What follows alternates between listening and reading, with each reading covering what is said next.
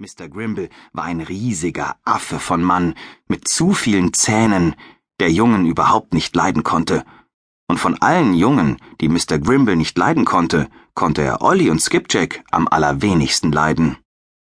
Das konnte damit zu tun haben, dass sie ihn einmal dazu gebracht hatten, zum Rathaus zu gehen, um vom Bürgermeister den Preis für den besten King-Kong-Doppelgänger entgegenzunehmen. Natürlich hatte es keinen Wettbewerb für King-Kong-Doppelgänger gegeben, weshalb es auch keinen Preis gab. Aber als Mr. Grimble das herausfand, wurde er schon von zwei riesigen Wächtern aus dem Rathaus geführt, und der Bürgermeister hielt ihn für knatschverrückt. »Da kommt der Bus«, sagte Skipjack und schaute durch den Regen zum riesigen roten Klotz, der auf sie zugeschaukelt kam. »Und ja, es ist der grausliche Grimble.« »Ich steig nicht als Erster ein«, sagte Olli entschieden. »Weißt du was? Wir losen«, schlug sein Freund vor. »Kopf heißt du zuerst, Zahl heißt, ich geh nach dir.« Olli verdrehte die Augen. »Skipjack, das funktioniert nur bei Slugger Stubbins. Hast du das vergessen?« Slugger Stubbins war der Obermacker in der Schule und die Dampfwalze im Rugby-Team der Unterstufe und ansonsten strohdoof. »Na gut, dann gehen wir eben zusammen«, sagte Skipjack. »Vielleicht lässt er uns ja gar nicht einsteigen. Wir müssen sehr höflich sein. Kein Wort über Gorillas.« Also stiegen die Jungen zusammen in den Bus und sagten wie aus einem Mund: »Pond Lane bitte, Mr. Grimble.« Ihr Feind schaute auf, und sein Gesicht verdüsterte sich wie Sturmwolken über Mordors Schicksalsberg. Wütend starrte er die Jungen unter einer langen schwarzen Hecke aus Augenbrauen an.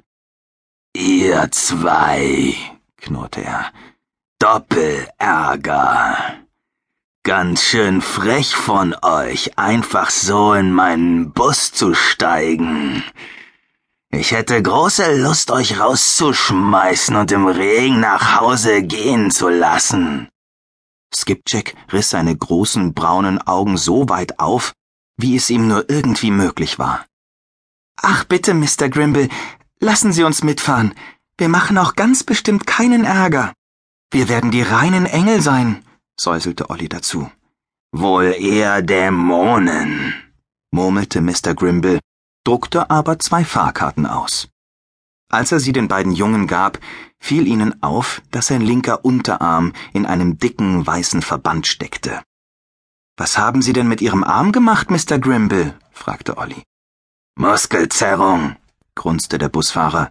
»Kartoffeln!« »Ja, mit Kartoffeln ist nicht zu spaßen«, sagte Skipjack düster. »Was haben Sie denen denn getan, Mr. Grimble? Wollten Sie sie in einen heißen Backofen stopfen? Oder sie bei lebendigem Leibe schälen?« Mr. Grimble runzelte die Stirn.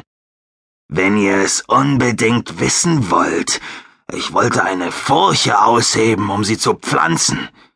Und jetzt weiter mit euch, ich habe nicht den ganzen Tag Zeit.« Im Weitergehen flüsterte Olli: »Das war nicht sehr höflich von dir, ihm vorzuwerfen, dass er Kartoffeln foltert, Skip. Ich hab schon befürchtet, er würde uns nicht einsteigen lassen.« »Ganz ruhig, Olli«, erwiderte Skipjack fröhlich. »Ich glaube, insgeheim mag Mr. Grimble uns. Er will es nur nicht zeigen.« Noch während er das sagte, füllte sich der Bus mit dem ohrenbetäubenden Geheul eines Lautsprechers, der eingeschaltet wurde, und dann dröhnte Mr. Grimbles Stimme durch den Äther. »Achtung, alle Fahrgäste bitte herhören! Als ihr Fahrer ist es meine Pflicht, sie alle zu warnen, dass soeben 2 überaus unverschämte Jungen eingestiegen sind. Passen Sie gut auf sie auf, meine Damen und Herren, und lassen Sie sich ja nichts gefallen. Danke.« Als Olli und Skipjack endlich 2 freie Sitze fanden, starrte sie schon längst jedes Augenpaar im überfüllten Bus missbilligend an.